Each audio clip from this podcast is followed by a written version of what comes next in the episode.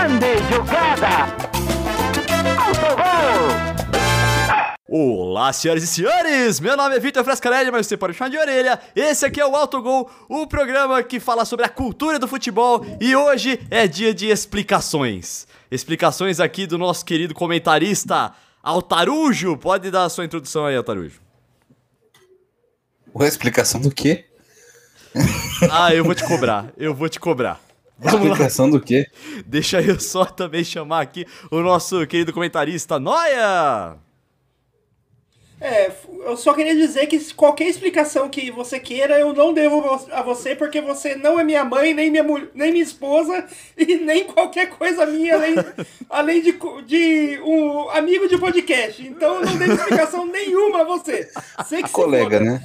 Colega, colega de podcast. É, senhores, os caras falaram aqui, tipo, ah, não, porque se trocar o Ceni pelo Renato Gaúcho é uma puta de uma cagada e não sei o quê, e a gente vai dar essas explicações aqui para você, porque a gente deve explicações ao nosso querido ouvinte aqui que acha que a nossa palavra vale de alguma coisa, então a gente tem que explicar para ele.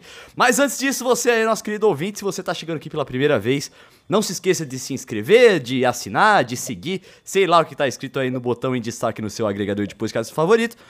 E se você tá voltando aqui, muito obrigado. E se você não se inscreveu ainda, faça esse negócio aí, por favor, que ajuda a gente bastante. E hoje, explicações! Aqui o que aconteceu, se você escuta aí os episódios do Autogol, você vai ter percebido que a galera falou assim: não, porque se o Flamengo mandar o Senna embora vai ser uma baita uma cagada e trazer o Renato Gaúcho pior ainda, porque o Renato Gaúcho é um bosta, né? Não com essas palavras, mas foi aí nessa linha. E agora, desde que o Renato Gaúcho. Não, mas, eu posso, mas, eu posso, mas eu posso falar com essas palavras: o Renato Gaúcho é um bosta. Muito bem. Eu não tenho argumentos para discordar também e, pelo contrário, tenho para concordar. É, é, é, assim, eu, eu, não, eu, não, eu não digo exatamente como profissional. Como profissional, ele pode até não ser, mas como pessoa, ele é um bosta. Eu faço, falo isso abertamente. É, concordo também. E, e por que a gente fala isso? Porque ele é apoiador desse governo maléfico que está aí no, no, no, no governo do Brasil. É, assim, ele, ele é um bosta há muito, muito é. antes disso. Muito antes de Bolsonaro, ele já era um bosta quando era jogador já. Ah, então, mas ele ficou muito é mais bosta. Antes eu achava engraçado, é. assim, sei lá, não sei. Vai, se abriu a boca para falar, pode falar, Altarujo. É, é. Não, termina de introduzir o seu, o seu assunto, porque senão eu vou falar muito tempo e vocês vão me encher o saco. Então... tá criando consciência, o Altarujo. Mas é isso aí. É e aí, o Rogério Ceni foi embora, o o Renato Gaúcho, nossa, tô esquecendo os nomes agora. Tanto que nesse, nessa semana, no programa que eu faço na Rádio Contínua, o, o Alviverde Imponente, eu chamei o Anderson Barros de Alexandre Barros e o Alexandre Matos de Anderson Matos. Então tá, tá complicado para nome. É, mas enfim, aí o Gaúcho chegou e, pô, o Flamengo começou a golear todo mundo, acabou de ganhar de 5 a 1 do São Paulo aí. E aí, como é que vocês explicam esse negócio? Bom, vamos lá, né? Você quer falar sobre. Você quer falar sobre o Flamengo primeiro ou sobre o Renato Gaúcho?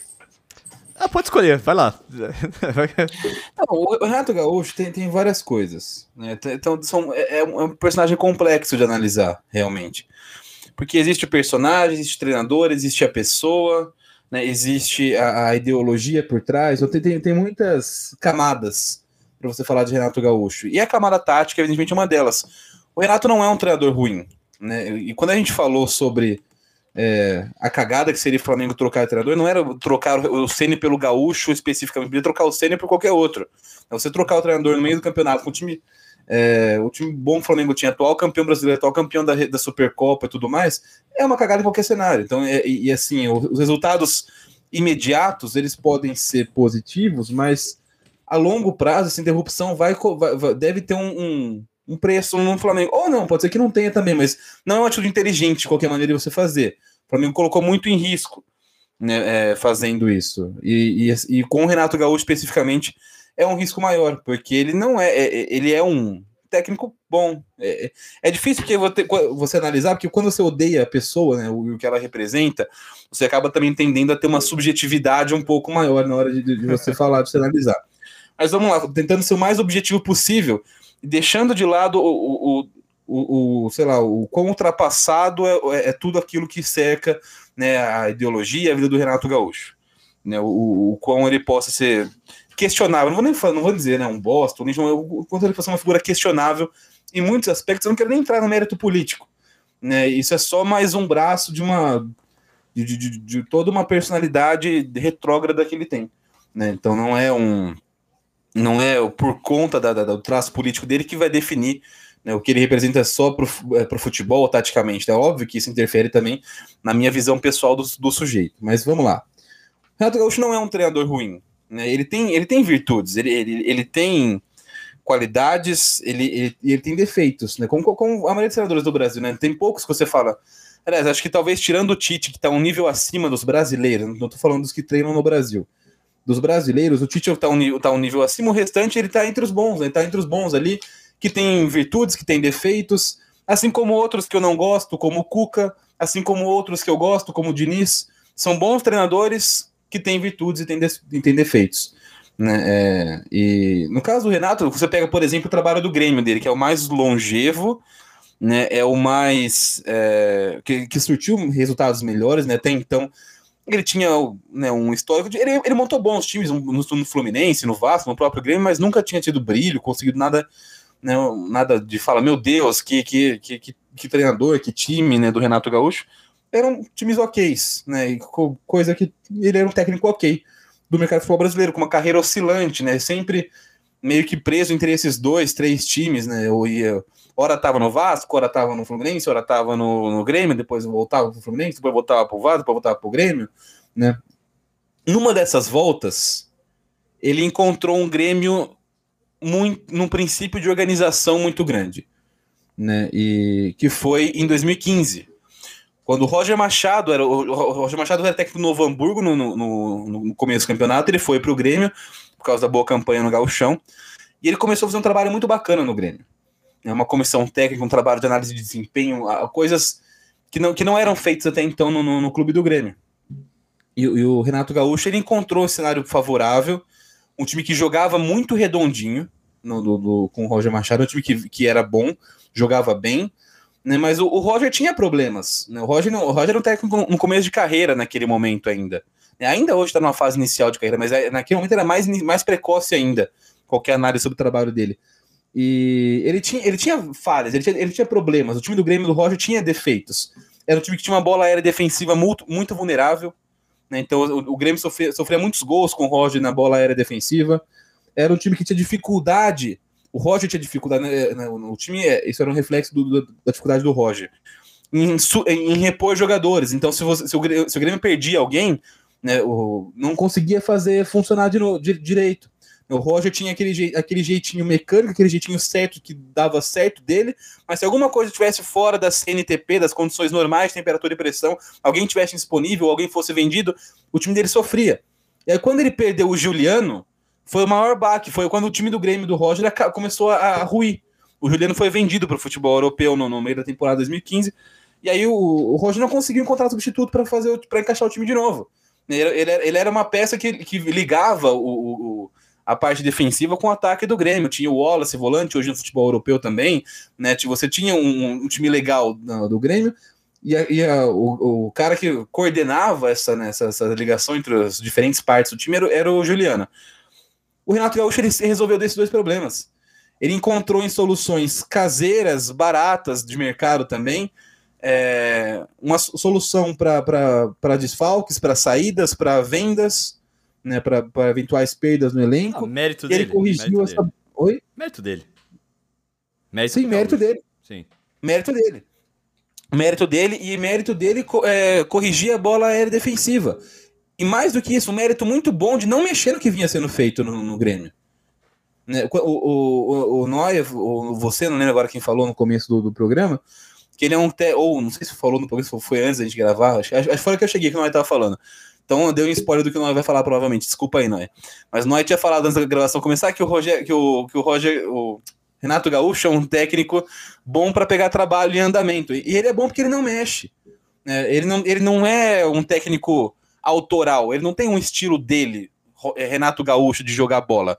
Ele é muito bom em pegar o que está sendo feito de, de, de, de bom, manter, e, e às vezes ele consegue corrigir algumas coisas. Se ele consegue fazer isso, né, ele melhora o time. Então, no, no, time do Grêmio, embora para mim o Roger Machado seja mais treinador do que o Renato Gaúcho, o Renato Gaúcho conseguiu fazer o que o Roger não conseguia fazer no Grêmio e ele melhorou. Pro Grêmio foi um salto de qualidade, foi um upgrade sair do Roger pro Renato, porque o Renato conseguiu manter o que o Roger fazia de correto, inclusive mantendo uma parte, boa parte da, da, comissão técnica, da estrutura de análise de desempenho, então toda essa, essa equipe de suporte da, do, do, do, Roger permaneceu no Grêmio após a saída dele, é, e também corrigindo esses problemas que tinha no time do Grêmio, problemas pontuais, né, dificuldades pontuais que o Roger tinha. Então, você falar que o Renato Gaúcho não tem mérito no, no, no, que ele conseguiu no Grêmio, que ele é só um cara que pega a sobra dos outros e aproveita.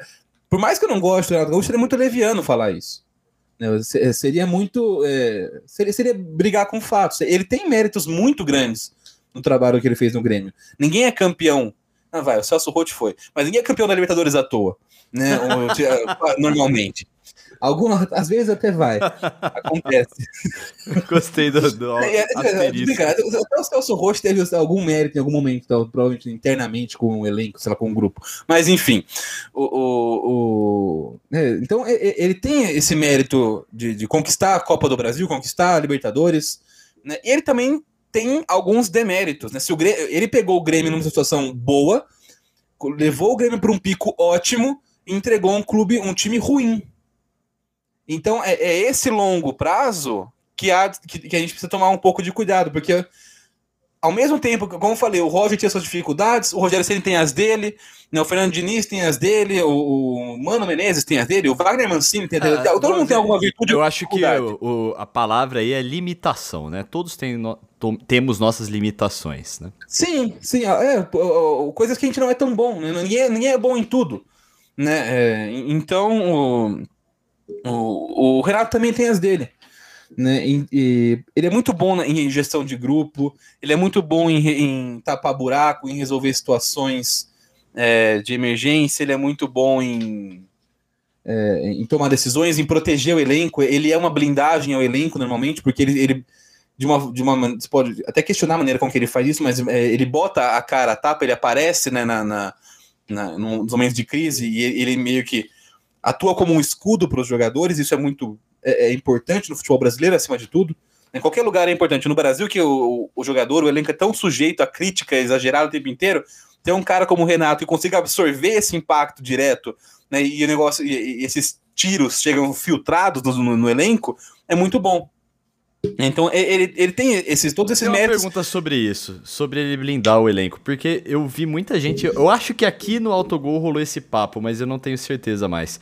Quando o Grêmio perdeu a final da Copa do Brasil pro Palmeiras, que ele colocou o goleiro do Grêmio na linha de frente ali.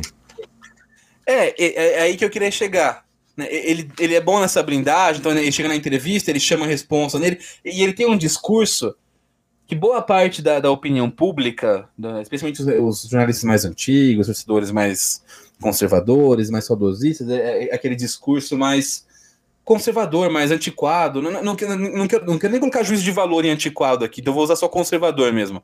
Também, também sem juízo de valor, é, é uma visão mais conservadora de futebol, de, de motivação, de elite, de equipe. Então, essa, essa, essa personalidade dele, né, ele remete. É, na, na, na, cabeça das pessoas, da opinião pública né, que, que, gosta disso, a essa figura do futebol do passado, que para eles não existe mais, ele é como se fosse o último dos, dos representantes né, dessa, dessa, dessa geração perdida do futebol, porque hoje o jogo é diferente, muito fala-se de tatiquez, e ele é uma oposição a isso e não sei o quê. Né, então, é, é, até esse trabalho de, de, de, sei lá, de relações públicas, de trabalhar a imagem dele, é muito bem feito. Porque as pessoas gostam, de, as pessoas que gostam dele gostam muito dele. Né? E, e, e, ele cria essa imagem de que ele tá ali, que ele, que ele é o líder, que ele não sei o que. As pessoas compram essa ideia. Né? E, agora, você tem que analisar algumas coisas importantes que, sobre a queda de, de rendimento do time do Grêmio. A partir do momento que o Grêmio começou a, o jogo do Grêmio começou a, a ficar mais manjado, ficar mais, né, as pessoas começaram a entender um pouco mais como jogava o Grêmio. A partir do momento também que o, que o jogo dele foi se desmanchando um pouco, porque conforme vai trocando o jogador, vai passando o tempo, muda o jogador, muda uma peça aqui, muda uma peça aqui, chega uma hora que o time inteiro é diferente. Por mais que você queira manter o jogo igual era no, no, na origem, você não vai conseguir. Né? Vai ter algumas diferenças, algumas adaptações. E nessa parte autoral, de você de ele, cria, ele mesmo chegar e criar uma solução né, tática para algum problema, esse é o, é o, maior problema do Renato Gaúcho. Então é, é, aí, é aí que tá a maior limitação dele, como colocou a orelha. Então, é, é, quando ele precisa, tipo, de fato, pensar numa solução tática. Né? Não é uma, não, não, quando não envolve a parte física, quando não envolve o motivacional, quando não envolve esse tipo de, de coisa, ele precisa resolver um problema tático. Né? E aí começou a acumular problemas táticos no time do Grêmio. Porque ele, e, e, aos poucos também foi, foi desmanchando não só o elenco, os jogadores saindo, entrando, saindo, entrando, mas eh, integrantes de comissão técnica que também foram deixando, né? A, a, o, o, o, clube vai mudando, né? Tipo, na, nada é imutável na vida. E, e o, o, Renato tem dificuldade em criar coisas novas a partir dessa mudança. Ele é um bom, ele, ele é um bom lá, bombeiro, como gosto de falar, embora eu não goste desse tipo de expressão no futebol. Mas, é, e, e, e no, no Grêmio foi muito isso e, e aí tem um negócio para mim também, que o Renato Gaúcho, embora ele esteja. É, ele, ele blinde o elenco, ele se coloque à frente né, para receber críticas, etc. Ele, de certa forma, faz. Sei lá, ele, gere as coisas de uma maneira que abre possibilidades para sempre tirar a responsabilidade das costas dele. Então, por exemplo, é, todos esses anos do Grêmio, se o Grêmio conseguisse emplacar o, o jogo dele no Brasileirão, né, jogar, jogar bem, focado, conseguiria brigar pelo título. Talvez não fosse campeão, porque não era melhor do que o Corinthians 2015, não era melhor do que o Palmeiras 2016, né, não era melhor do que o Flamengo em, em 2019, mas o, era um bom time, né, o, o, o time do, do, do Grêmio. Tava para brigar pelos títulos.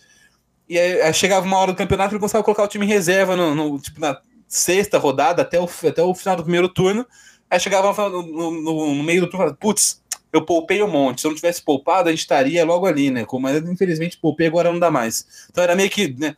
Parece que ele mesmo criava o problema que vai usar, que vai servir como justificativa mais para frente. E aí no, ele reclama, passou os últimos tempos reclamando muito né, de elenco, de falta de qualidade da, das peças individuais do Grêmio. E essa para talvez seja para mim a maior limitação do Renato Gaúcho. Ele não sabe contratar, não sabe montar grupos. Né? Ele não, não consegue identificar nos jogadores é, é, virtudes, atributos físicos, táticos e técnicos para complementar um grupo. Ele vai trazendo a esmo. Às vezes dá certo, porque o futebol ele é mais do que o número, né? Do que esse.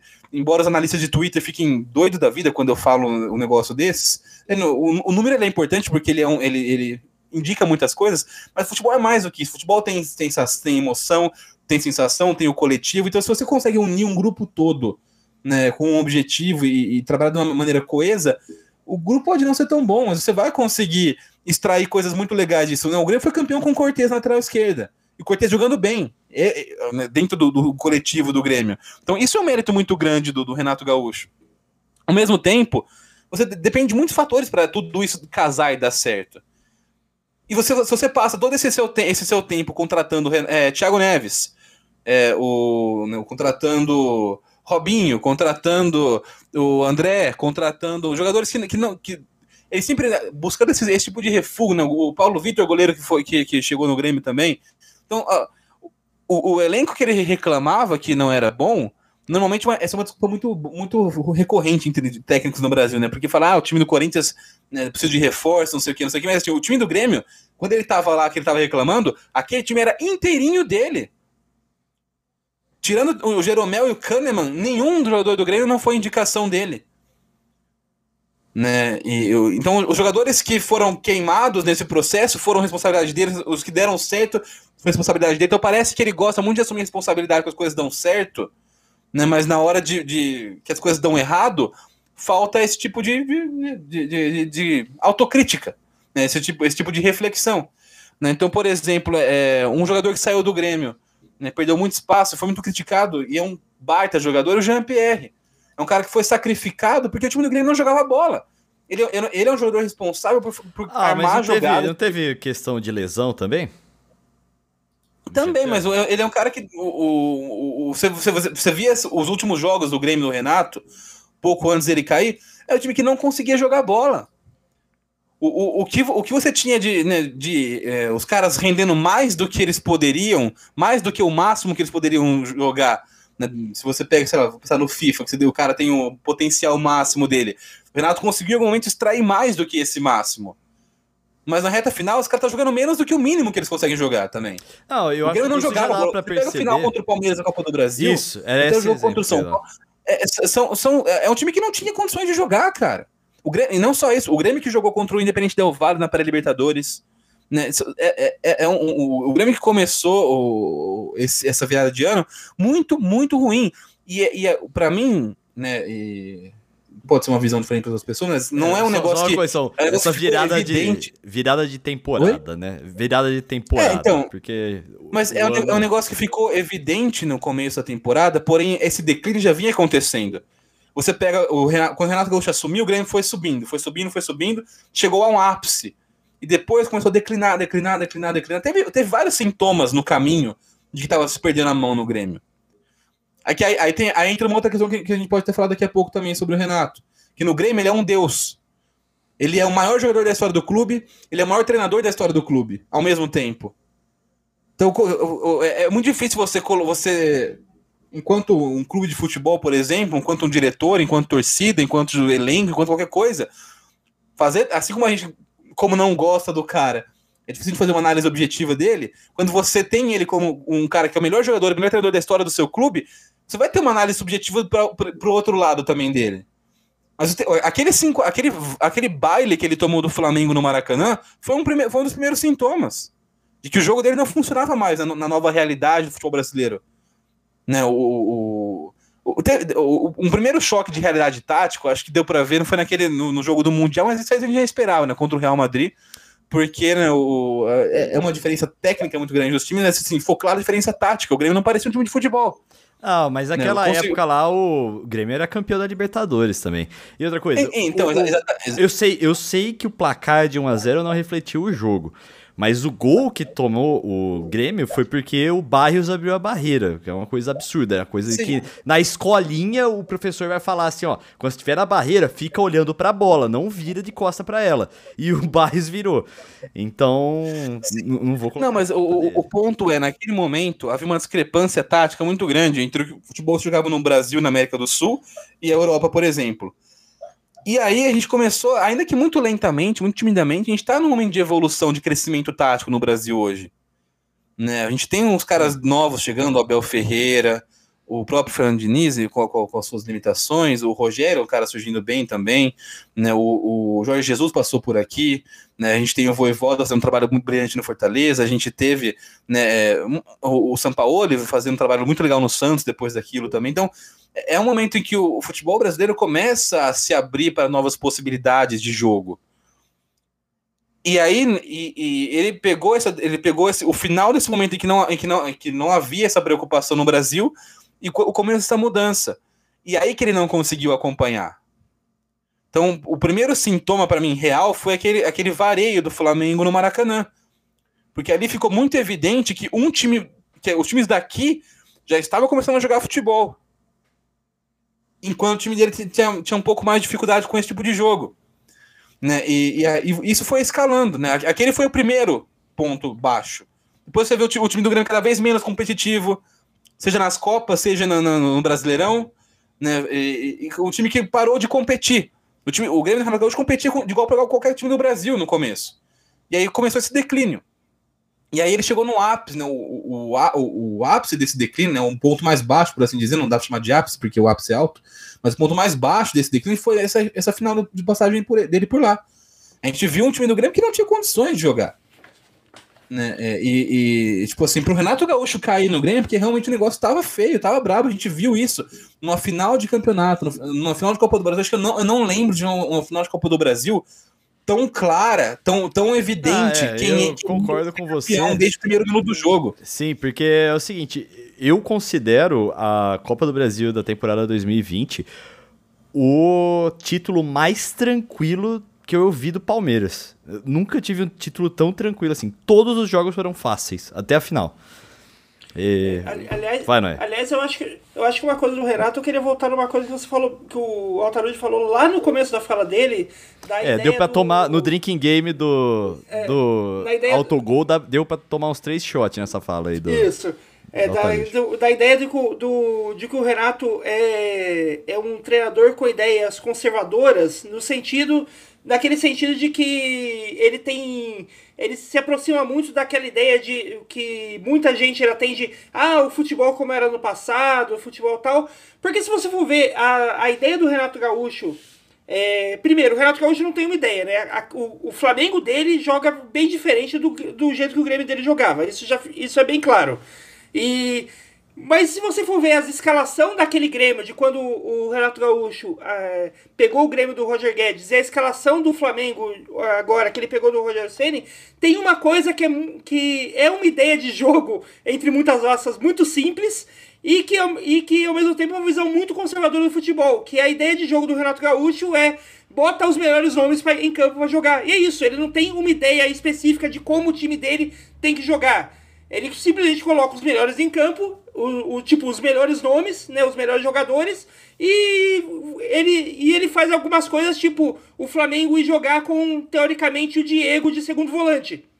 Tá, eu porque entendo. Os, porque, os, porque os cinco melhores meio-campistas do Flamengo eram cinco que começaram no, no, contra o São Paulo, né? O Ilharão, é o Diego, é o Arrascaeta, é o Everton Ribeiro e é o Bruno Henrique. Ele simplesmente. É, que era a mesma coisa que ele fez com. Que ele, que ele fez com. Quando ele pegou o Grêmio. Ele te, tinha aquela ideia de jogo que o. Que o. Na época era o. Fugiu o nome do técnico, era o. O Roger Machado, né? Que o Roger Machado fazia. Ele che, chegou tipo. Vamos manter a mesma ideia, mas ó, é, você é diga, o, aquela linguagem meio de pés. Você é o meu meio campi, meu vou pegar todo mundo que tem overall mais de 80 e colocar aqui em campo usando a mesma ideia de jogo do Roger Machado. E basicamente é isso que ele, que, que ele, que ele, o, que ele tá fazendo, o que ele tá fazendo mais ou menos no Flamengo, porque a ideia de jogo do Rogério Ceni também não mudou. O Flamengo tá jogando mais ou menos do mesmo jeito que o, do, que o Rogério Ceni queria que o Flamengo jogasse. Só que é, é, em vez ele a botar a galera que tem as características para aquele tipo de jogo, ele tá colocando a galera que tem o melhor overall. O melhor e tem a questão da má vontade também, né? Eu é, acho que. Não, não joga mais calma, com vontade calma, que jogava até duas semanas calma, atrás. Calma, calma, calma, calma. Vamos entrar nisso aí. Vamos, ainda tem uma. Antes da gente entrar nessa parte. O, pelo que eu tô entendendo aqui, o diagnóstico é o seguinte: o Renato Gaúcho, quando ele tem as peças é, para montar o quebra-cabeça, ele consegue colocar lá o quebra, montar o quebra-cabeça muito bem. Porém, ele não sabe comprar as peças que se encaixam então, pro quebra-cabeça. Acho, acho, que não, acho que não, não é nem, nem, não, é nem, não, é nem, não é nem comprar as peças, mas é tipo, é, quando a gente pensa nessa ideia de tipo, é, que a, a, a visão de futebol dele meio que, principalmente técnico, é, em muitos pontos, é, digamos assim, conservadora, é, parou no, é, do futebol do passado, tem vezes que é, tem algumas vezes que é muito simples, entre muitas aspas, você montar o time. Como esse time do Flamengo, você tem é, 12, 13 jogadores muito bons do time do Flamengo, você bota eles em campo, a chance de sair uma vitória é, é grande. Sim. Independ... O, o, o, o, com os nomes que o Flamengo tem, é, é fácil você botar a galera lá em campo, em campo lá, e porque, é, tipo, o. Do meio campo pro ataque, o Flamengo tem um, um, time de, que, com vários nomes que podem decidir sozinho o jogo. Então, se você coloca todo mundo lá, você pode decidir o jogo. A chance de decidir o jogo é grande. Né? Então, se você coloca todo mundo em campo. Sim, são, o, são vários. A, a, agora, o, que, que era o que o Grêmio tinha, né? O Grêmio, quando estava competindo, ele tinha bons nomes. É, o problema foi quando esses bons nomes começaram a, a sair e que o, os nomes que chegavam não eram assim tão bons, é, seja por culpa da, da, do, da diretoria que não soube fazer o scout, seja por culpa do Renato Gaúcho que não soube fazer o scout, não sei quem que é a culpa, mas há, há, há uma realidade de que muitas vezes o nome que chegava para substituir para substituir não era tão bom quanto o nome que, que estava saindo do Grêmio, e isso aconteceu ao longo de anos. E daí, quando você começa a ter esse tipo de, de coisa, você precisa daquele. O, que faz a diferença quando é um time que não é tão bom tecnicamente, da individualidade, é, a é o, o, técnico no sentido de estratégia. Né? O técnico que sabe pensar estratégias. E se você não tem um se você tem um técnico que a estratégia é bota os caras bons para jogar e não tem cara bom, fica difícil jogar. Sim. vai, Tarujo. Mas eu acho que vai, vai um pouco além disso também, porque É, não é só uma questão de ter caras bons. O, ele, ele, conseguiu tirar coisas de caras que não eram tão bons no Grêmio. Ele, ele, teve, ele teve um trabalho positivo nesse sentido. Mas é, mais do que isso, é hora que ele precisa realmente pensar numa solução tática. Hora que, então, talvez durante um tempo pode ser que dê certo, porque ele, ele não vai. Ele não é do perfil do Renato Gaúcho chegar e mudar tudo. Ele não tem o DNA dele de jogo. Ele, che, ele, ele consegue. É que eu falei, um dos grandes atributos dele, que faz dele um ótimo substituto em quase todo time que ele, que ele chega, é porque ele sabe aproveitar muito bem aquilo que tá, tem de positivo que foi deixado. Né, ainda é cedo para falar se ele corrigiu algum problema do Flamengo porque o, o, são poucos jogos e a gente via o Flamengo jogando com alguma má vontade, né? Como nas últimas semanas de Rogério Ceni lá no Flamengo. Então é difícil você fazer esse tipo de, de análise. A gente vai, vai perceber um então, pouco mais uh, daqui para frente. Mas aí eu pergunto, aí eu pergunto para vocês. É... Mas então não resolve o problema? Já que ele chegou e, tipo, tudo bem que talvez para as próximas temporadas ele não seja a pessoa, mas pro trabalho que vamos dizer assim, estava iniciado pelo Jorge Jesus, que foi até 2020, que a torcida do Flamengo amava, ele chega, o time começa a ganhar, não é o suficiente para essa temporada, pelo menos? Ah, depende do, do, que o Flamengo busca, cara. Depende muito do que é o planejamento do clube. Se você quer ganhar essa temporada a todo custo, beleza, mas tem que pensar que em algum momento você tem que começar do zero de novo.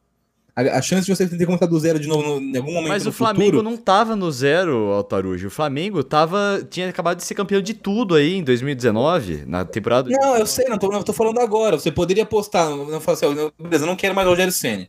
Mas eu quero trazer um cara que ele vá construir a filosofia dele. Né? E, e não, eu mas é quero é por isso que eu... que eu digo, acho que não precisa, já tinha filosofia. O que eles querem é a filosofia Jorge mas, eles não, mas teoricamente eles não queriam. Porque a, a desculpa, o pretexto para mandar embora é que eles não gostavam do trabalho do Rogério Senna. Sim. A verdade é que eles Mas não, eu, eu, só eu queriam uma concordar. pessoa diferente. Eu tento a concordar, só uma cara. pessoa diferente. Todo mundo que escuta aqui o, o, o Autogol sabe que eu detesto a diretoria do Flamengo. Porém, eu consigo entender, porque teve uma, das, uma pergunta que eu fiz para vocês, e agora entra nessa questão da má vontade, é, que eu fiz para vocês nos é, episódios anteriores aqui do podcast, foi mas o Rogério Ceni não conseguisse se comunicar com a torcida, não conseguisse se conectar com os jogadores, com a filosofia Flamengo, entre algumas aspas, não é o suficiente para mandar ele embora? Pelo jeito é. Não, não é, não, profissionalmente não é. Porque no, no, no, ambiente profissional você não traz um cara desses. Né? É, e eu, eu, eu já eu, eu repito eu falei, não existe esse negócio. Esse, a gente tem muito essa essa, sei lá, essa visão de que né, tem, tem, um, não, tem uma aura, não, tem uma alma, não tem, mano. O que dá certo aqui é resultado, é ganhar jogo. Né, você pode ter a alma que você quiser. No, se o Romero tivesse jogado no, no, Corinthians de agora, ele seria tão chutado quanto os outros. O que, o que importa é ganhar jogo. Você usou o exemplo do Romero daquela vez. Verdade. Né, para falar se, então, não, existe, não é jogador raçudo é do Corinthians, não existe isso. Né, o, o, Lugano seria, foi é ídolo no São Paulo porque ele jogou no São Paulo quando o São Paulo ganhava tudo. E era raçudo e tudo mais. Se ele jogasse no Corinthians quando o Corinthians ganhava tudo, ele seria ídolo do Corinthians. Se ele jogasse no Palmeiras quando o Palmeiras ganhava, ele seria ídolo do Palmeiras. Né? Então tem essa. É, a gente cria essa, essas místicas. Né? É, a, tipo a, de... a, a Discord, eu só quero dar um parênteses aqui, porque, inclusive, no Alve Verde Imponente, essa semana passada, eu falei que a gente trata muito mal uma galera que tá no Palmeiras aí, porque, pô, a galera pega no pé do Marcos Rocha demais. E eu tento dar uma defendida nele. Aí eu falo assim: caramba, o Marcos Rocha foi campeão de tudo com a gente e a gente ainda acha ele um bosta que tem que ir embora, que não pode. Sei lá, velho. Eu acho que a gente pega meio pesado aí com algumas coisas. Então é por isso que eu discordo de você que, tipo, se jogasse no Palmeiras, né, porque o Palmeiras ganhou tudo, seria ídolo, porque. Ah, mas, mas, a gente, mas a gente tá falando de jogadores que... atual que não são. Ah, tem, né, mas o elenco inteiro não fica, mas o, o Palmeiras tem jogadores gro grosso que, que é marcado. O Daverson é semi-ídolo semi no Palmeiras. A torcida gosta do Daverson. Eu nem, tá, o, o Daverson eu não sei explicar mesmo, é, é incompreensível. Não, não, tem, não, tem, não tem explicação. Cria-se um, um, um, negócio que é, que, é, que é a, a parte de explicação. Ah, o, o, próprio, o próprio Kleber Gladiador, que eu não sei por que, que a torcida do Palmeiras tá, tá como um deus, um jogador que é não, demais. É o, o, o Caleri no São Paulo. Né, o, o Caleri, todo, todo time tem esse, esse tipo de exemplo. Eu falar que o Davidson é muito pior do que o Marcos Rocha? Não é. Como jogador, de, mantendo. Óbvio, são, são posições diferentes, mas assim, não é. Mas é, é eu, eu, eu, acho que eu sei. É, é porque o. Cara, toda vez que, que eu assisto o Davidson em campo, eu fico assim, tipo, e aí, que entretenimento você vai me entregar hoje, sabe? É uma coisa meio Sim, fora do futebol, assim. Não, e o Davidson, ele tem é um negócio que é, que é valorizado no futebol. Todo, todo torcedor, né, ele se gaba de ser a torcida mais fanática, a torcida que é diferente. Torcida, é todo torcedor, toda torcida acha que a torcida dela é mais. In, se você torce para o São Paulo, você acha que não, a torcida do São Paulo é mais intensa, porque não, é, eu vivo. Porque você vive é normal você achar isso. É, você está você tá enviesado pela tua experiência. Né? Então, se você torce pro clube, fala, não, o Corinthians é diferente, que a pressão. Não, todos os clubes é igual, cara. Todo, todo mundo acha que o clube dele é time com maior pressão, time com, que é diferente do rival, que é, que é outra coisa, que é a história dele. E porque cada um tem a, a experiência da pessoa. Ela nunca torceu pro Corinthians para falar, para saber se no Corinthians o menos é maior. É muito raro ter pessoas que não, vou experimentar torcer pelos quatro clubes de São Paulo, e eu vou ver qual que é, qual que é o mais fanático, né? Isso não existe. Você torce para um e você fica fanático pelo clube. Né? E, e, então é, a gente cria esse, esse, monte de coisa. Então, é, o, que eu, o que eu tô dizendo aqui, o, o ponto é que jogadores como Romero, jogadores como Rogério Ceni, jogadores como Lugano, jogadores como, é, como esses caras que têm o perfil de ídolo, se eles estão no momento favorável, às vezes, às vezes nem precisa estar no momento favorável, pode estar tá só ser só a única coisa que salva o time, como foi o Cleber Gladiador no Palmeiras durante um tempo. Né? É, o, o fato de né, o, o cara ele tem esse perfil de ídolo onde ele estiver, e, e, tudo isso coincidir, ele vai ser ídolo. Se o Rogério Senna, em vez de chegar no São Paulo, tivesse chegado no Corinthians e fizesse a carreira que ele fez no São Paulo, no Corinthians, ele seria também o maior da do Corinthians quando ele é de São Paulo. Então não tem esse negócio, ah, perfil, não, perfil do. Não é, esse, esse, é um negócio que é, a gente inventa isso. Não, mas né? o que. O, não, eu, porque se você for olhar rapidamente, o que Jorge Jesus tem a ver com o perfil do Flamengo? Tá, tá, eu concordo. O perfil que a gente fala de Flamengo. Ali, ali, aliás, aliás, eu não, não falo só no Brasil. Tipo, o Rogério Ceni, se ele, se, ele che... se ele fosse um jovem da base do Real Madrid e fizesse a, tivesse é, a mesma carreira que ele tem, seja, sendo campeão dos mesmos tipos de campeonato, com o mesmo tipo de atuação no Real Madrid, ele seria o maior da história do Real Madrid.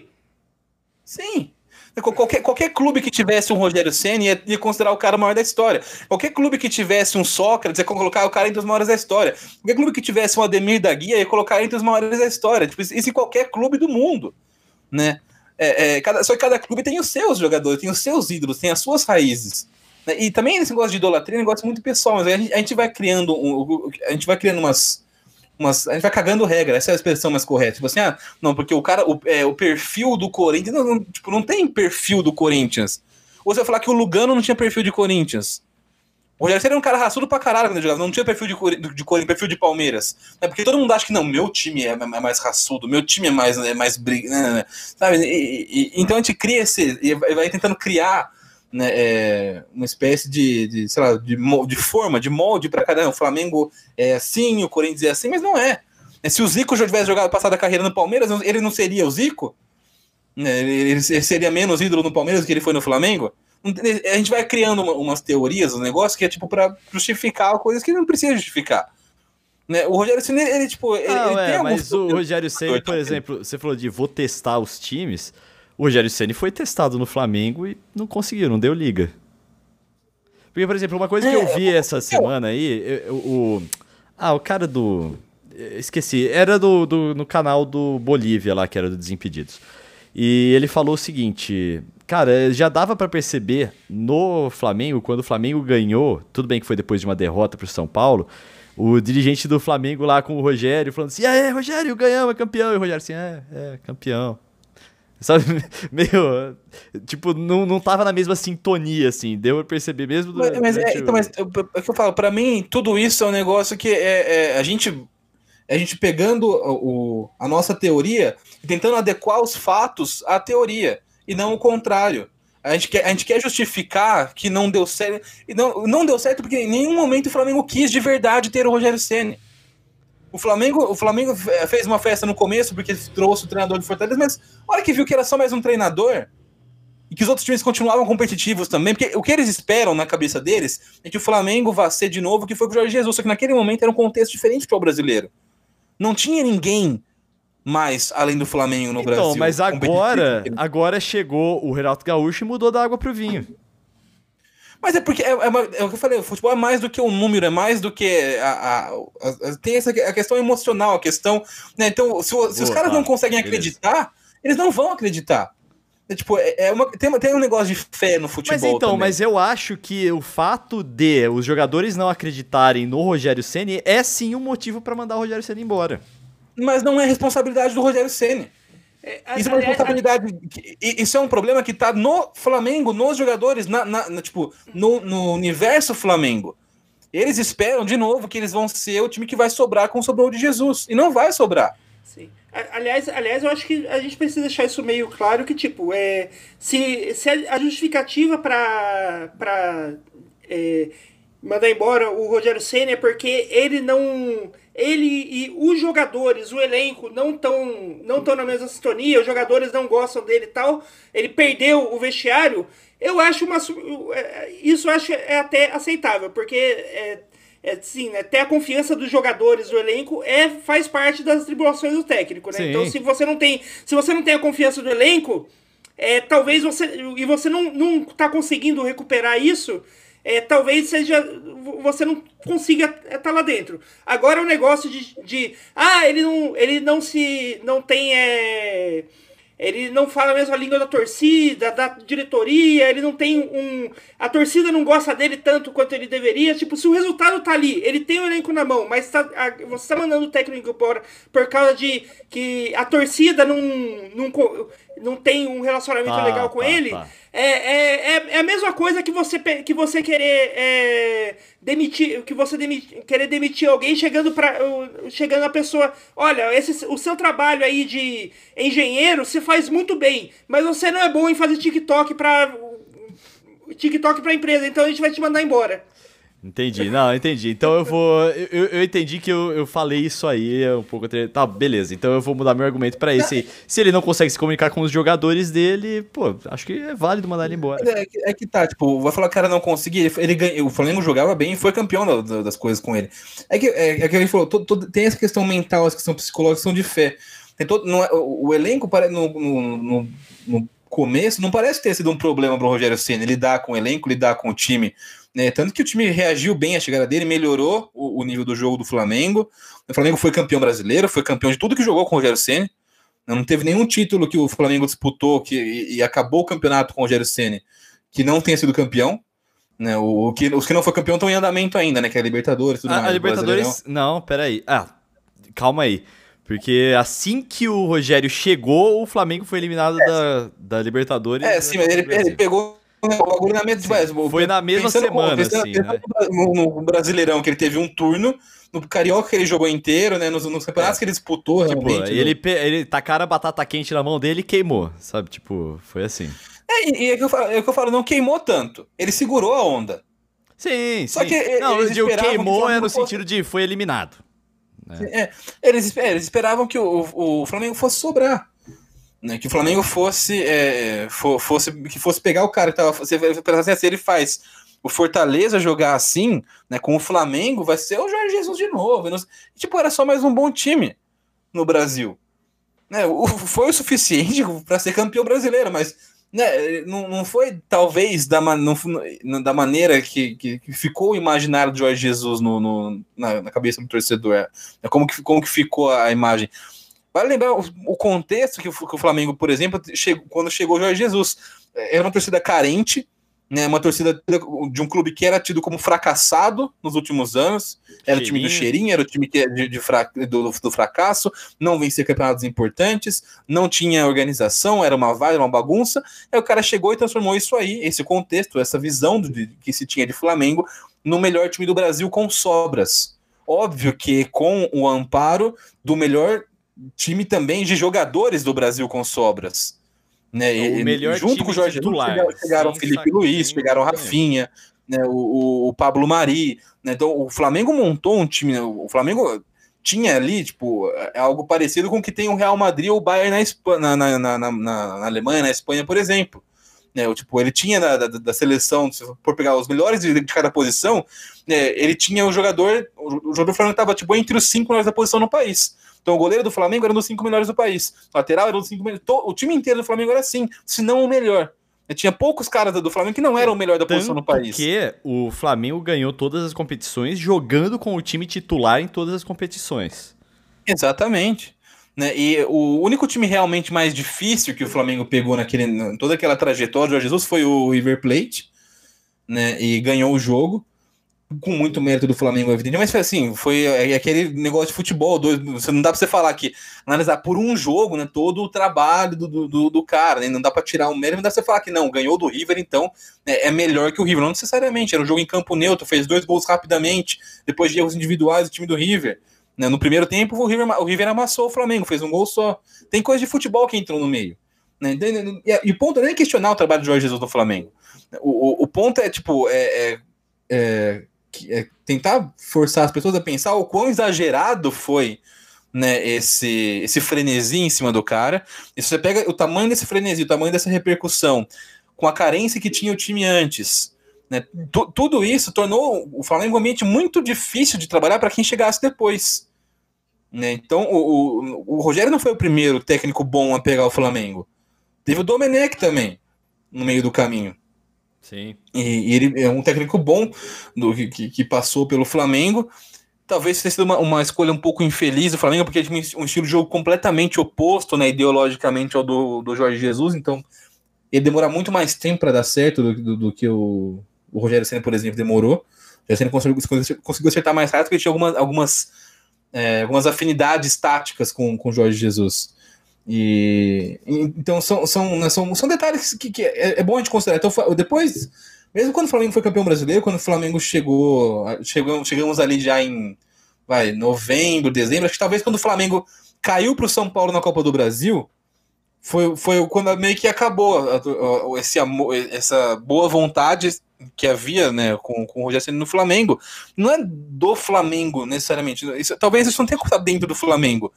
Isso começou de fora com torcida, com a gente faz, sempre fala do, da, da, maravilha que são os conselheiros dos clubes do Brasil, né, com os jornalistas, porque a, ali ficou claro que o Flamengo era só mais um bom, um ótimo time, talvez o melhor ainda, mas entre outros bons times do Brasil. Como então, era o São Paulo, como era o Palmeiras. Será que né, essa simbiose de torcida com o elenco não fez com que o Rogério perdesse o elenco? Como o Noé falou, aí sim um.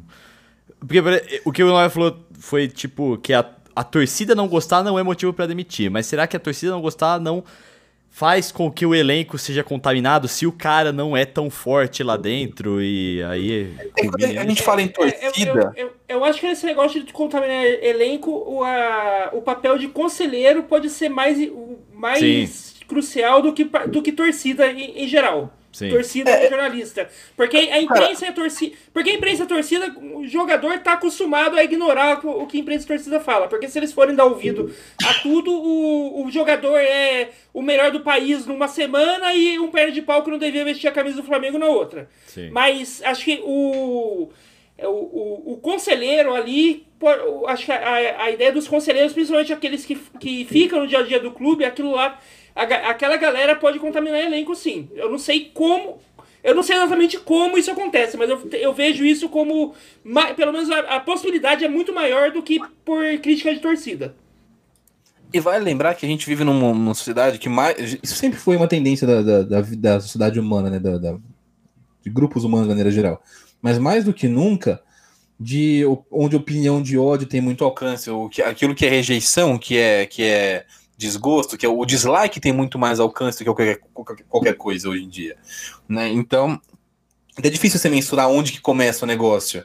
Mas é um negócio que vai, vai surgindo, né? Vai, um influencer aparece aqui, fala uma bobagem no Twitter, começa. As pessoas não percebem, a gente é muito influenciado. Tipo, a torcida não é um. Não é todo mundo, não é que assim, a torcida do Flamengo, em algum momento todo mundo nas suas casas sozinhos, vendo o jogo, todos eles pensaram, pensaram ao mesmo tempo, hum, acho que eu não gosto mais do Rogério Senna. Isso é o que vai sendo construído com o tempo. Sim, sim. Com opinião, com, com vendo, vendo a, a, debates, vendo os twitteiros que não são, que, que, são jornalistas ou não, que são. Que, por exemplo, um cara que é muito importante dentro da formação de, de opinião no Flamengo é o Mauro César Pereira. Desde o primeiro momento do, do Rogério Senna, ele é um cara que não gostava do Rogério Senna e acabou. Ele decidiu que não ia apoiar o trabalho do Rogério Senna ali. Então, tipo, é um cara que aí toda vez que o Flamengo perdia, descia além. Aí o torcedor ele é levado Renato, por essa emoção. Renato Maurício Prado também. Eu, eu vi um grande influenciador nesse sentido. É, e, e, se, se, você tem. É, e assim, não é tô dizendo que começou com o Mauro César, mas são exemplos né, de, de que você. É, tem a, alguns focos e, e, esses focos vão, vão aumentando. Né? Em que momento começou o ódio do Palmeiras pelo Marcos Rocha? Hoje é algo desproporcional. Se você, você olha, você olha pro Marcos Rocha, você imagina que, sei lá, cara. Quando você, você olha o, o ódio que tem pelo Marcos Rocha, você acha que não. O, o, Brasil inteiro, o mundo inteiro, todo mundo, todo mundo tem um jogador fudido na lateral direita, e só o Palmeiras tem um cara que é muito, muito, muito não. É um cara normal. Quantas opções realmente melhores do que o Marcos Rocha tem hoje no mercado do Palmeiras? Vai trazer quem? O Alexander Arnold? Vai trazer o Carvajal? Não, vai trazer o Munier? Não, não vai trazer esses caras. Né, o, o, quantas opções realmente, né? O, tentou o Montiel, não, não deu certo. Mas quantas caras você fazer? Esse eu tenho certeza que vale a pena investir uma puta grana que vai chegar e vai ser muito melhor que o Marcos Rocha. Não tem. Então, é, é, é assim como a, a gente estava falando, as coisas são ilógicas no futebol, porque tem esse negócio de paixão, todo mundo acha que o dele é o melhor, o dele é o mais intenso. O ódio também surge de uma maneira muito espontânea no futebol. A rejeição uma maneira muito espontânea. E, e, e, não é nem espontânea a palavra, é repentina, porque é, espontânea ela é induzida pela, a, pelo coletivo. A combustão do ódio é muito mais rápida do que a combustão da idolatria, né? Para idolatria a gente tem aquele sempre passo atrás. Sim, então, por exemplo, o, que é um, um, exemplo? A gente tem um monte de exemplos. Mas o Fernando Diniz no São Paulo, é um cara que sempre teve rejeição de, de torcida, de imprensa. Então é o cara que. A gente sabe que todo o time do Brasil oscila. Todos os times oscilam, todos os treinadores né, oscilam. Até o Flamengo do Jorge Jesus teve um momento de oscilação para baixo ao longo da passagem dele, né, depois dos primeiros seis meses mágicos dele, né, teve um momento de oscilação um pouco. Né, então todos os times oscilam no mundo inteiro, não só no Brasil. Né, futebol é assim, uma temporada é longa, né, você, tem, você tem altos e baixos. E, e todo mundo que acompanhava o dia a dia de São Paulo sabia que a hora que tivesse um baixo no São Paulo a hora que voltasse, não precisa nem ser um baixo, a hora que voltasse a realidade do que era o clube mesmo, do, do, do, do poder do clube, não, não ia aguentar o Diniz. Porque, e acontece a mesma coisa com o Flamengo. Os times oscilam, o Flamengo vinha bem. Não tinha como mandar o cara embora, porque a gente é guiado sim pelo resultado. Né? O, o é, é então a gente tem essa mentalidade que se está ganhando não pode, não pode trocar, e se está perdendo tem que trocar. A gente é sempre guiado pelo resultado, pelo, pelo momento, né? Não, não, não faz análises mais profundas sobre as coisas. Né? É, sobre da, da onde que vem esse ódio. E, e as coisas vão escalando. Né? para ficar algo irracional. Então chega um momento que tá tão preso. Então o Marcos Rocha pode fazer hoje. Hoje é 25 de julho. Ele pode fazer partidas de nota 8 para cima até dezembro. Se em janeiro ele fizer três ruins, volta pior do que tá agora. O ódio ao cara. Porque, porque é um negócio que fica. Num, é, é, é, é, a pessoa, a pessoa, é um negócio meio bosta se for analisar friamente. né? A gente, a gente guarda esse tipo de coisa no inconsciente. Né? E, e, e, então, é, é, o, o Diniz é a mesma coisa no São Paulo. E, cara, tem muitos exemplos de muitos ao longo do futebol, e não só no futebol, na, na vida tem isso, né? Então, eu, eu, é que não dá. Não, é, depende de muitos fatores, mas eu tenho certeza absoluta que se o Marcos Rocha fizer na temporada inteira de nota 8, 8,5 para cima, jogando demais, melhor lateral do Brasil, do Brasil convocado para a seleção e voltar a jogar mal depois, acabou e volta até pior que tá hoje o hate em cima do cara. Não, é, Porque já tá, já, tá, já tá com uma tendência a odiar o cara inconsciente. É, aliás, o, o, Otávio, não precisa nem ele ficar bom e voltar pior. Ele pode. O, se, depois que você cria o ranço, até quando a, o cara tá, tá comendo, comendo a bola ou, faz, ou se destacando, você arranja um motivo para criticar. Porque é, é, aquela coisa, tipo, quem, quem não tem o. Todo mundo tem alguma pessoa que é que você tem algum ranço pessoal que, tipo, a pessoa tá lá ganhando o prêmio Nobel da Paz e você tá. Ah, mas é um falso mesmo, hein? Ganhando, se fingindo de bonzinho para ganhar o prêmio Nobel da Paz. Deixa eu voltar tipo, é, agora. É ranço, é isso. É, o, o, o, muito do ódio que a gente tem com esses jogadores é, tem uma parte de ranço. Assim, tipo, é, depois que você pega esse, esse ódio, o cara pode, pode ganhar a bola de ouro da FIFA de, de melhor jogador do mundo da sua, daquela posição e você ainda vai achar algum, algum jeito alguma, alguma uma forma de falar mal desse, do prêmio, que é um prêmio comprado, um prêmio político, que alguma coisa assim. Sim, por, por, isso que eu defendo que o futebol tem que ser provavelmente profissional. A sua análise das, das pessoas, dos jogadores, dos trabalhos dos treinadores, ah. tem que ser algo mais objetivo possível. O torcedor não tem que ser, tem que ser, não tem que ser objetivo. É, Mas é, os caras que trabalham com isso. Só toma cuidado para não tirar totalmente a emoção do futebol, que é uma parte muito. Não, não, não é tirar a emoção do futebol. Inclusive do, do, dinheiro do futebol. Não, não, não, é tirar a emoção do futebol, é tirar a emoção da análise do futebol. Tá bom. A, a, a, você não pode. A análise, análise interna. Que é a, torcida eu acho é que pode. Pode fazer as análises dela. E... Mas você, você faz burrice, faz cagada. Sim, a torcida. da, da torcida. A análise, ela tem que, a análise ela tem que ser. O nome dela é.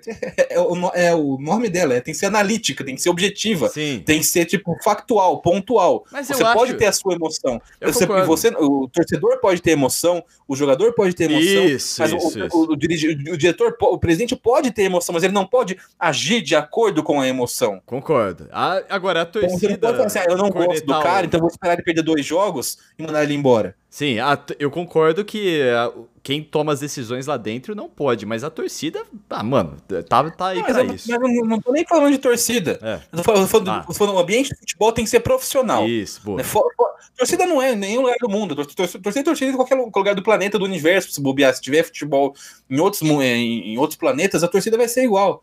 Mas o futebol tem que ser profissional. O campeonato tem que ser profissional, o calendário tem que ser profissional, os times têm que ser profissionais. Não são hoje. Deixa eu voltar discussão aqui. Nenhum time é profissional hoje no Brasil, profissional de fato. Sim.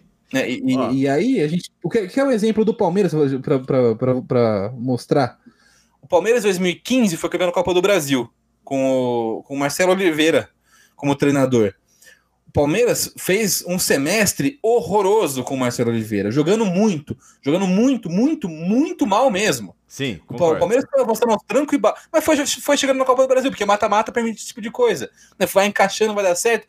Aí o Palmeiras chegou na Copa do Brasil e, e, havia um consenso de que se o, Flamengo, se o Palmeiras fosse campeão da Copa do Brasil contra o Santos, Marcelo Oliveira seria o técnico do Palmeiras no começo do outro ano. Se ele não fosse campeão, ele não seria o técnico. Você não pode definir isso num jogo, cara. Concordo. Isso é antiprofissionalismo. Tá. Concordo, então, concordo. O, o, o, que seria o correto naquele O Palmeiras ganhou do, do, do Santos nos pênaltis chegar depois, passar umas duas semanas depois de festa, mas, oh, Marcelo Oliveira, muito obrigado. Está na história do Palmeiras, você, tá, você, tá, você ganhou um título aqui, você vai sempre ser lembrado como um negócio bacana, mas o nosso projeto é diferente do que você pode oferecer, então a gente vai buscar uma outra oportunidade. E acabou. Isso, é, isso é ser profissional no mercado. É, eu, o né? meu Agora, medo fala, é que... Então, se um, um pênalti fosse para fora, o Marcelo Oliveira não seria o técnico do Palmeiras em janeiro. Isso não, isso não pode ser assim que funcionam as coisas. O, o, demitir o Diniz no São Paulo foi uma promessa de campanha do Júlio Casares. Sabe quando tá, tá numa campanha política, o cara fala assim: ah, eu vou construir estrada, eu vou investir. O dele era: vou demitir o Diniz. E aí, ele assumiu o time, o time ganhando tudo.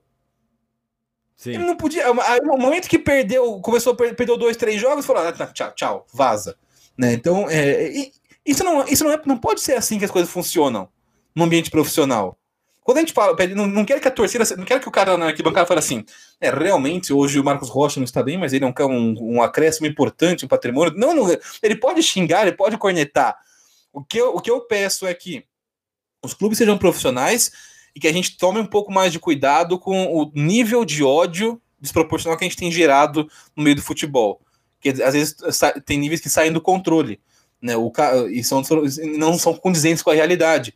O Marcos Rocha é um exemplo, o Fernando Diniz é outro exemplo. A gente tem alguns exemplos de, de, de treinadores, jogadores, que cria-se né, um, um, um, negócio que vai, vai, escalando até ficar um negócio que é irracional, cara. Hoje, o que a gente falou, o Marcos Rocha pode fazer o que ele quiser, o Diniz pode fazer o que ele quiser, eles nunca mais vão ter aceitação da torcida aqui, da imprensa aqui. Muito bom. É... Agora eu queria voltar. Não, nossa, esse muito bom ficou tipo assim, tá bom, caguei pra você. Não, é sério, é verdade. Isso aí que o Altarujo falou é muito importante.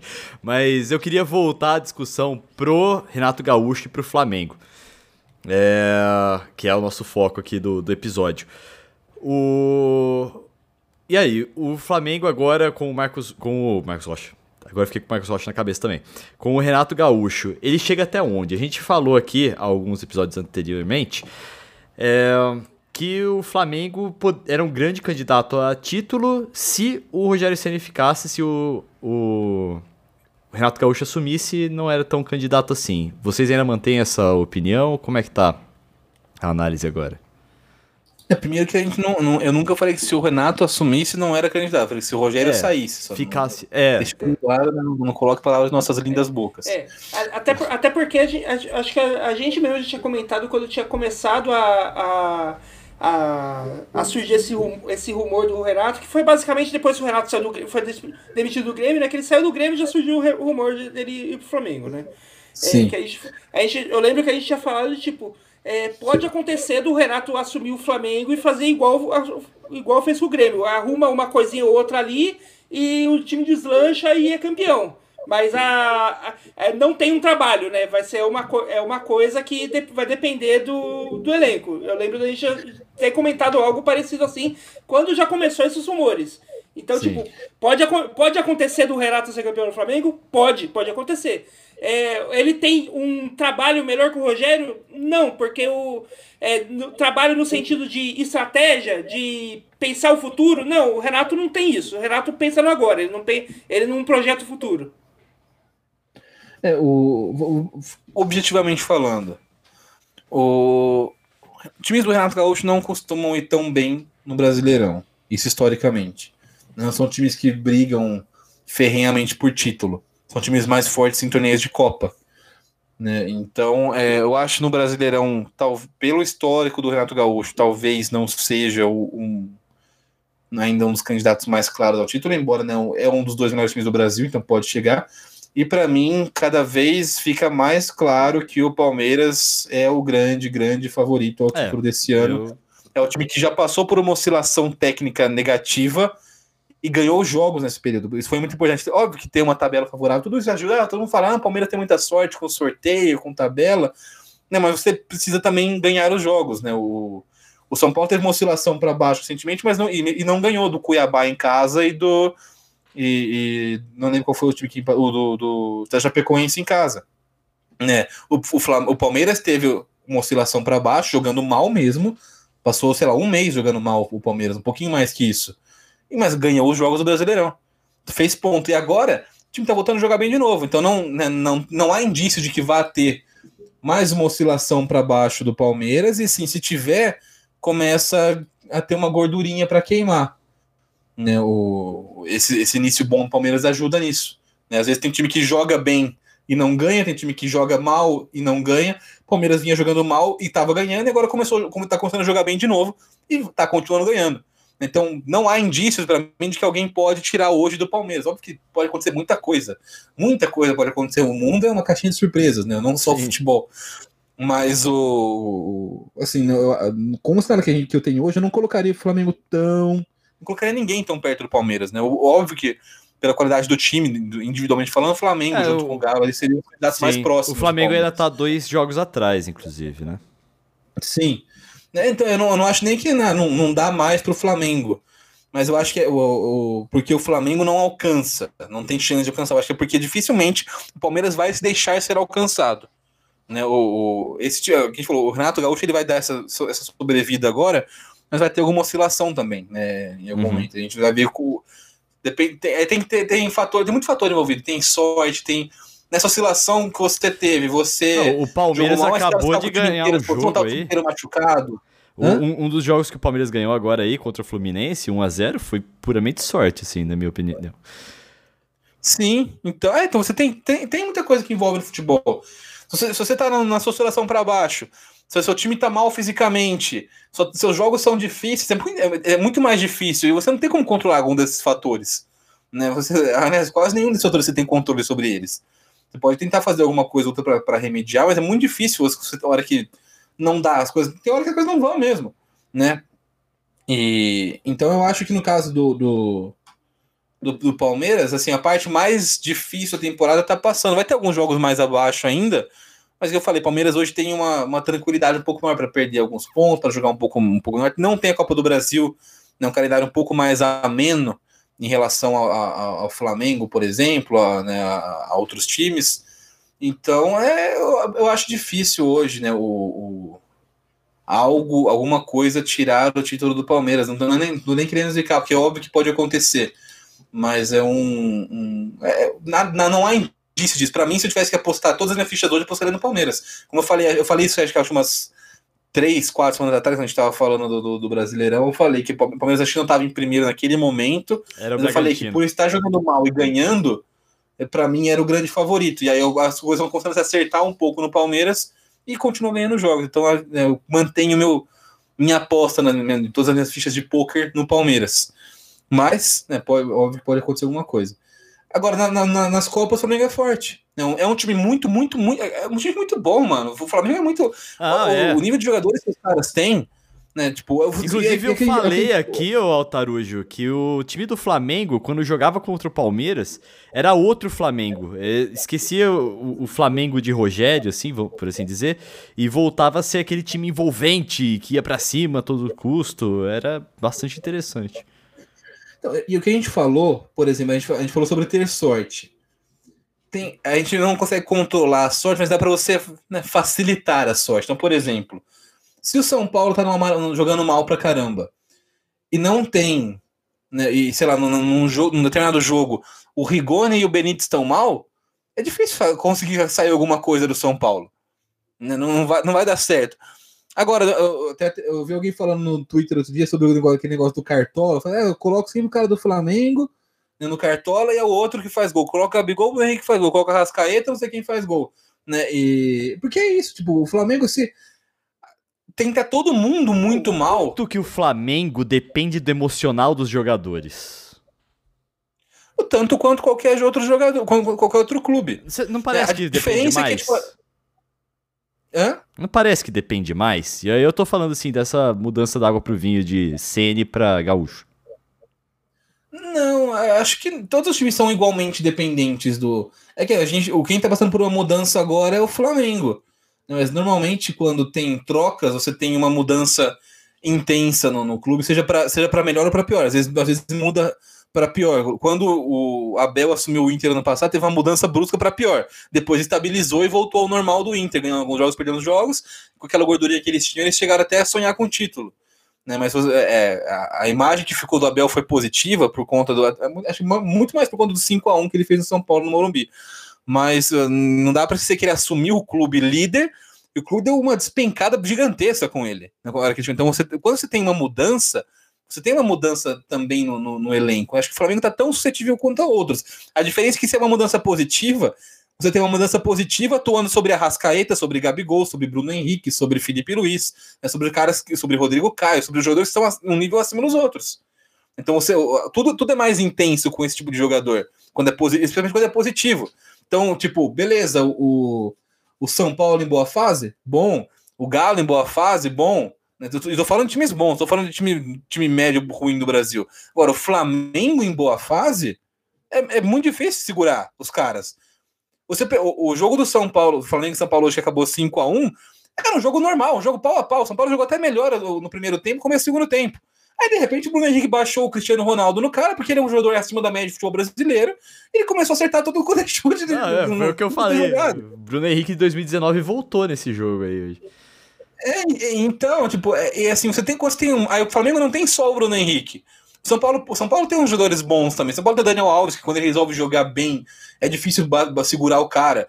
Tem o, o, o Rigoni, que não é tão bom quanto o Arrascaeta, quanto o é um bom jogador também do São Paulo. Mas o Flamengo tem vários. Então, se não é eles, é o, se não é eles, é o Pedro. Se não é o Pedro, é o Gabigol. Se não é o Gabigol, é o Arrascaeta. Se não é o Arrascaeta, era o Gerson. Agora saiu, mas se não é o Gerson, é, é o Diego faz umas partidas fodidas de vez em quando né? O Rodrigo Caio jogando mais nas áreas. Então, é um time que tem muitas opções, tipo assim, todo mundo tá muito mal ao mesmo tempo, é difícil. E aí, se você tem ali um dia que.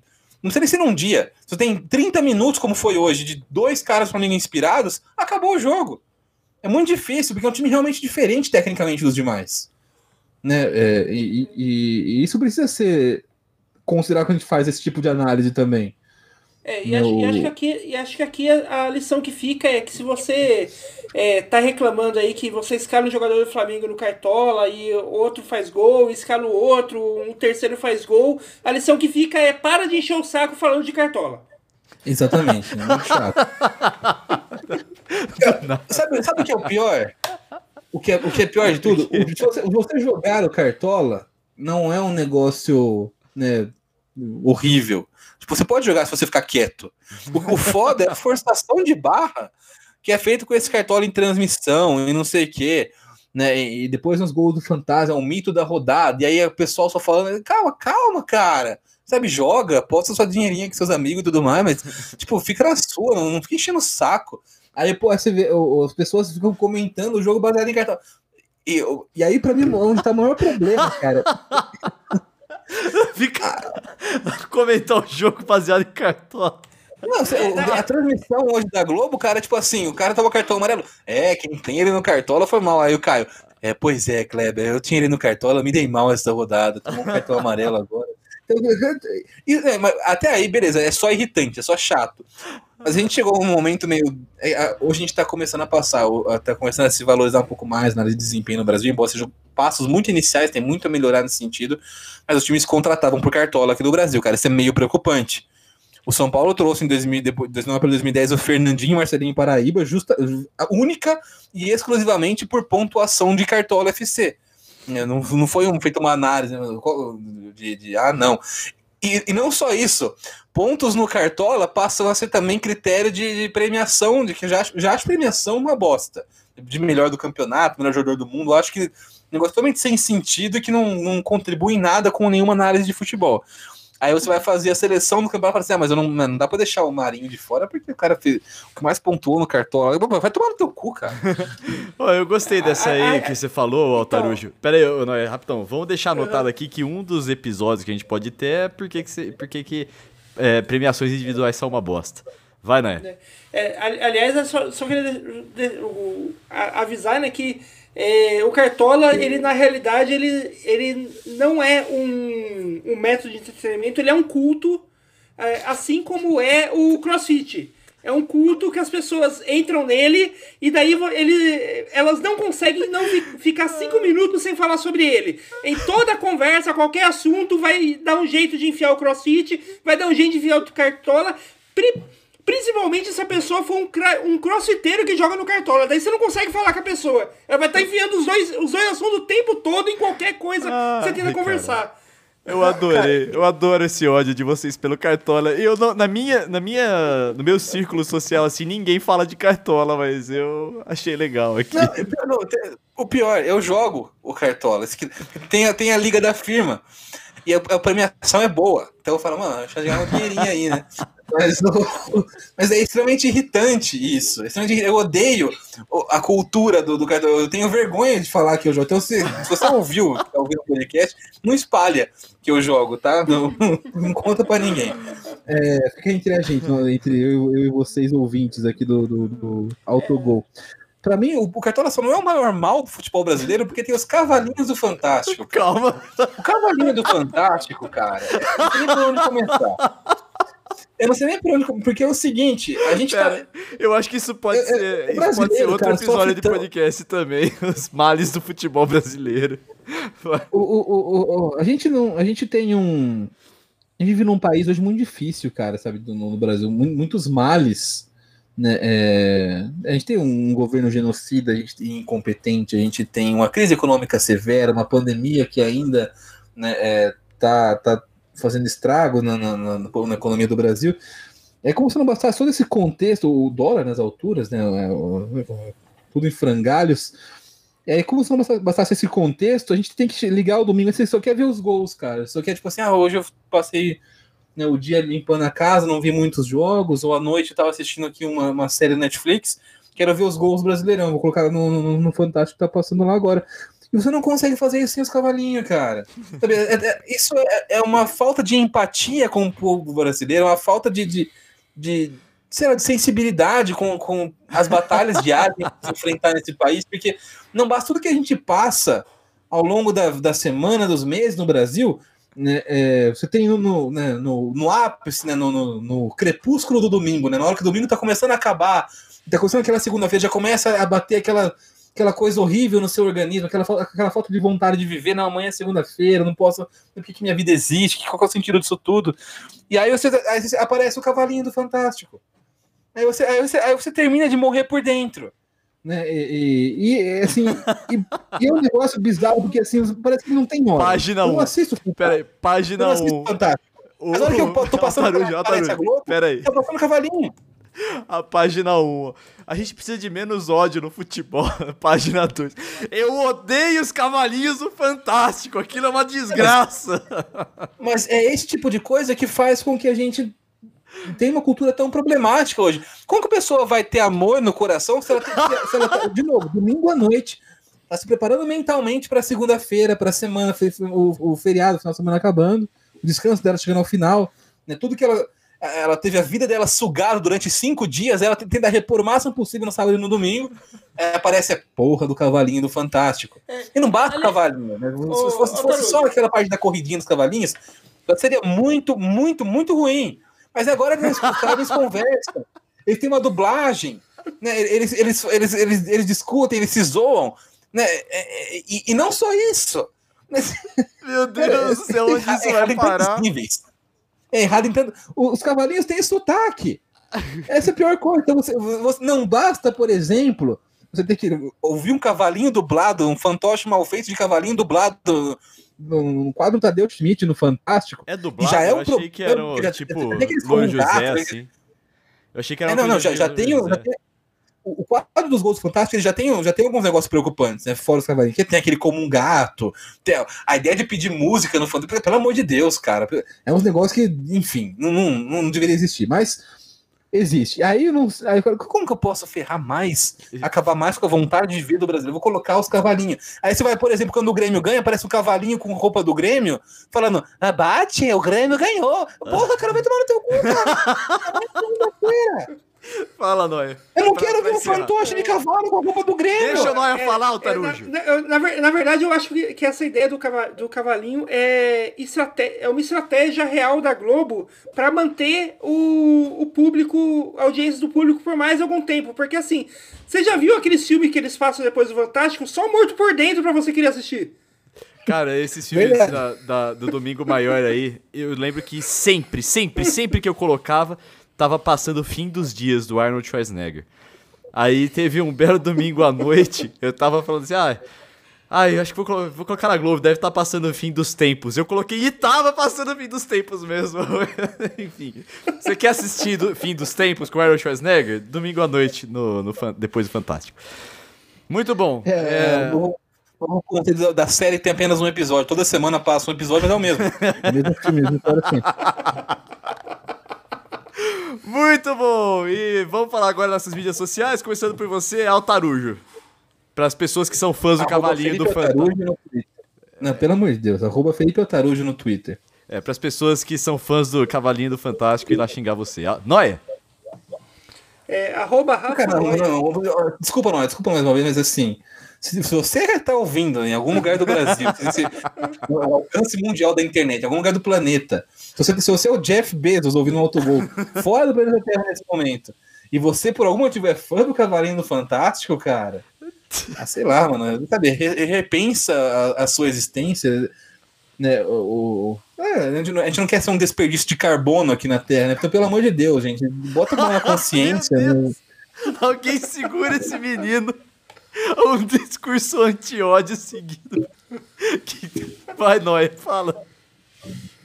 Não, o teu ódio contra o Cavaleiro do Fantástico é o chamado ódio do bem. Até porque você, a gente não tá, até porque a gente não tá odiando o dublador por trás do cavalinho, a gente não tá odiando o, o, ca, o cara que pensou a, a, de enfiar esses cavalinhos na programação. A gente não tá odiando essas pessoas, a gente odeia o cavalinho, a existência daquele, a instituição daquele cavalinho fantástico. Por favor, a gente vai fazer, eu prometo aqui pra nossa audiência, prometo para vocês que a gente vai fazer um episódio especialmente para falar mal de cartola e de cavalinho. Tá, não, não, vai, tá bom, pelo amor de Deus. Sociais. É, é, Rafa, arroba Rafa Onoia. Rafa Onoia. Arroba Rafa Onoia. Arroba Rafa Onoia. Arroba Rafa Onoia. Arroba Rafa Onoia. Agora com o sotaque do cavalinho do Grêmio. Arroba Rafa Onoia, tchê. Se você não entendeu, tá escrito aqui embaixo na descrição do podcast. Arroba é, Rafa Noia! É, o, meu, o, meu, Twitter e meu Instagram são arroba Vitão Frasca Vitão, você já sabe, sem o tio no ar. Arroba Rafa Noia, por favor, dê o seu destaque dessa semana. Ah, meu destaque vai ser agora, pra, agora que a gente já É, infelizmente, o meu destaque é um destaque negativo que está muito próximo, muito perto dessa ideia de discurso de ódio. Mas não é um ódio contra cavalinhos, é um ódio o, zoado. Que é. Que aconteceu no. Não lembro se foi na terça ou na quarta-feira, que foi com o, o caso contra o com meio-campista Celcinho, é, que é um jogador do Londrina, um puta caso de racismo que, que ele sofreu no, na transmissão. Não, não foi quarta, foi aconteceu no sábado passado. Tô vendo aqui na o, transmissão? O, na, a reportagem. É, na, no, no, sábado passado, o Londrina estava jogando, não lembro contra que time, e na transmissão de. Na transmissão de uma rádio lá, deixa eu pegar certinho a reportagem aqui para ver, pra ver é, exatamente quem que foi da rádio. Pegando aqui rapidinho, aqui abrindo a reportagem. É, teve uma conversa entre o narrador Rome Xavier, Rome Xavier e o comentarista e repórter Vinícius Silva, que eles, eles fazem é, uma, um programa é, de esporte na Rádio Bandeirantes de Goiânia. E aqui o. E durante a transmissão, o, o Celcinho ele tinha ele recebido uma falta, estava ali caído em campo e tal. E o narrador é, falou que o Celcinho estava com dificuldade de levantar porque o cabelo dele, que era um cabelo Black Power, do tipo Black Power, é, pe de pesava demais. E, no, e o comentarista respondeu isso falando que era realmente um negócio imundo. Então, tipo, racismo dos, dos pesado em, trans, em transmissão ao vivo. Lógico, os dois, lógico, os dois foram é, demitidos logo é, depois. Né? Ninguém, ninguém, quis, ninguém quis assumir a, a, a bronca porque a, a Rádio Bandeirantes falou que não era é, contratado deles, eles só alugavam espaço para uma equipe que para uma tal de Férias do Esporte, que era a equipe que alugava o espaço para fazer o programa. O Férias do Esporte falou que, é, falou que é, os comentaristas eram só, tipo, gente que eles chamavam, não era nenhum contratado efetivamente da, do, da equipe. Os dois fizeram uma, umas notas, tanto a Bandeirantes quanto esse Férias do Esporte fizeram umas notas lá é, de repúdio, né, sobre a, a, coisa e tal. Mas é meio que ficou por isso mesmo, né? Tipo, cara, os caras foram demitidos, foram demitidos, o, o aparentemente o Celcinho tá com um advogado para tentar levar esse caso para a esfera criminal pelo crime de racismo. Sim, é crime. Bem claro, né? Sim. E mas meio que ficou nisso, né? Tipo, a, a gente ainda não tem um um um, a mais, né, um, um, prosseguimento do que aconteceu.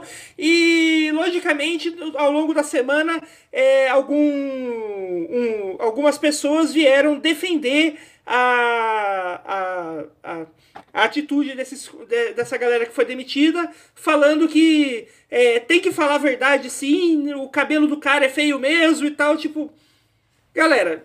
Nossa. Existe mano. uma coisa. É, uma coisa é uma coisa, outra coisa. Alguns galera, meses atrás coisa... teve um discurso é. do Thiago Leifert no Big Brother tentando explicar isso pra galera. Então, uma coisa é uma coisa, outra coisa é uma coisa, outra coisa. Você pode achar o cabelo da pessoa feio. Você pode achar. Você não precisa falar isso na transmissão, porque isso não tem nada a ver com o jogo. E você não precisa o, é, falar que é um, é um cabelo pesado e imundo, porque isso é completamente racista. É, tem, tem, tem remete a discursos racistas de que, o, da, que eram feitos a, aos negros para que eles do, do, ao longo de todos esses anos para que eles não aceitem não aceitem a própria aparência, né? É, Sim. Tem, é muito... Não, e outra, é, tem toda aquela coisa do símbolo que é o Black Power, que. Sim! Velho, é. Cara, é, eu não consigo acreditar que isso aconteceu que isso tenha acontecido. Enfim, eu sei que aqui nós somos três brancos falando, mas eu tenho certeza que se tivesse algum negro aqui entre nós, ele ia falar assim. Cara, infelizmente isso aí é mais comum que a gente, que a gente imagina, mas é, parece que quando acontece é um baque e continua acontecendo é, é um absurdo. Cara, tomara que, que o, o Celcinho dê prosseguimento nisso aí, vá até o final, entre na esfera criminal e esses, cara, esses caras paguem pelo crime de racismo deles.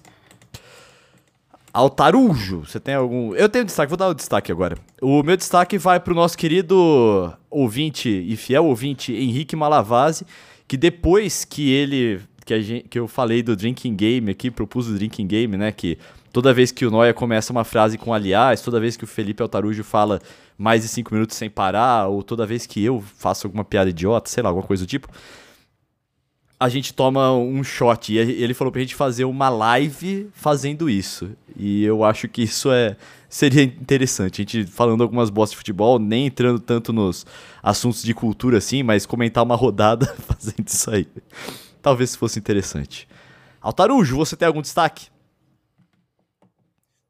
Eu tenho destaque, né? Combinado que a gente tá cada um destaque, não é uma pergunta é, até meio, eu sei. meio ofensiva. É, eu, eu, eu dei migué na semana passada. Eu dei, eu dei um migué na semana passada. É, então, mas é, fale por você, né? Eu tô aqui, minhas anotações aqui, mostrando, mostrando pra, pra, é que a gente tá sem imagem de novo, mas mostrando pra, pra tela minhas anotações sobre o programa de hoje, a nossa discussão de pauta, a gente definiu a pauta, né? Desde muito tempo atrás, já sabia que não engoliria hoje o jogo com o São Paulo. E então tá aqui o meu comprometimento com o normal. Então é até ofensivo você perguntar se eu tenho um destaque. Não, óbvio que eu tenho destaque. Então tá deixa eu fazer de novo. Não, deixa eu fazer de novo.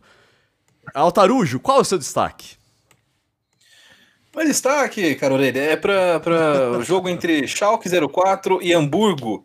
Nós dois times se enfrentaram ontem na abertura da segunda divisão da, da Bundesliga, dois Bundesliga, né? E um confronto muito tradicional do futebol alemão, né? O Schalke foi rebaixado depois de 30 anos na temporada passada, venceu só dois de 29 jogos na temporada, né, afundado numa dívida absurda o time do Schalke 04, né, é, situação bastante complicada, bastante complexa, e perdeu em casa para o, né, para o Hamburgo, 3 a 1 esse primeiro jogo da, da, da Bundesliga, então é, temos aí promessas de grandes e fortes emoções não tão boas para a torcida do Schalke 04 na Alemanha nos próximos nos próximos meses. Em compensação, para quem gosta de jogar FIFA, é uma notícia excelente, porque eu adoro pegar times legais de divisões inferiores no modo carreira, então, né, quanto mais a, o Schalke 04 chafurdar em crise, mais interessante para mim é porque eu posso começar uma carreira bem legal no Schalke e levar né, no mundo fictício do FIFA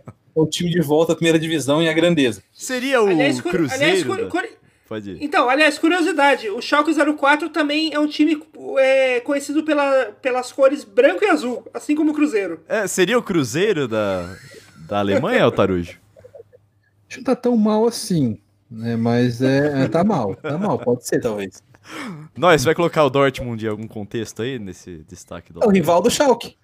É, o Dortmund é o rival do Schalke, a gente tá sofrendo muito, assim, que não vai ter o clássico, o maior clássico alemão na, nessa temporada, nessa próxima temporada do Campeonato Alemão, né? Que o maior clássico da Alemanha é Schalke e Dortmund. Caramba, triste. É, acabou o podcast. Vocês vão dar tchau? Nossa, mas parece que tá com um clima de luto. É só um derby que não vai rolar, gente. Calma. De todas parece... as coisas. Parece quando o Roberto Marinho no Jornal Nacional, tá calma, gente, não. É só, só um, é um, um, der, um apesar né que se, se for se for se você for ver é, o aumento do preço do cigarro nos últimos anos é muito derby que não tá rolando ultimamente. Acabou o podcast. Tchau, agora, agora acabou em luta mesmo. Tchau.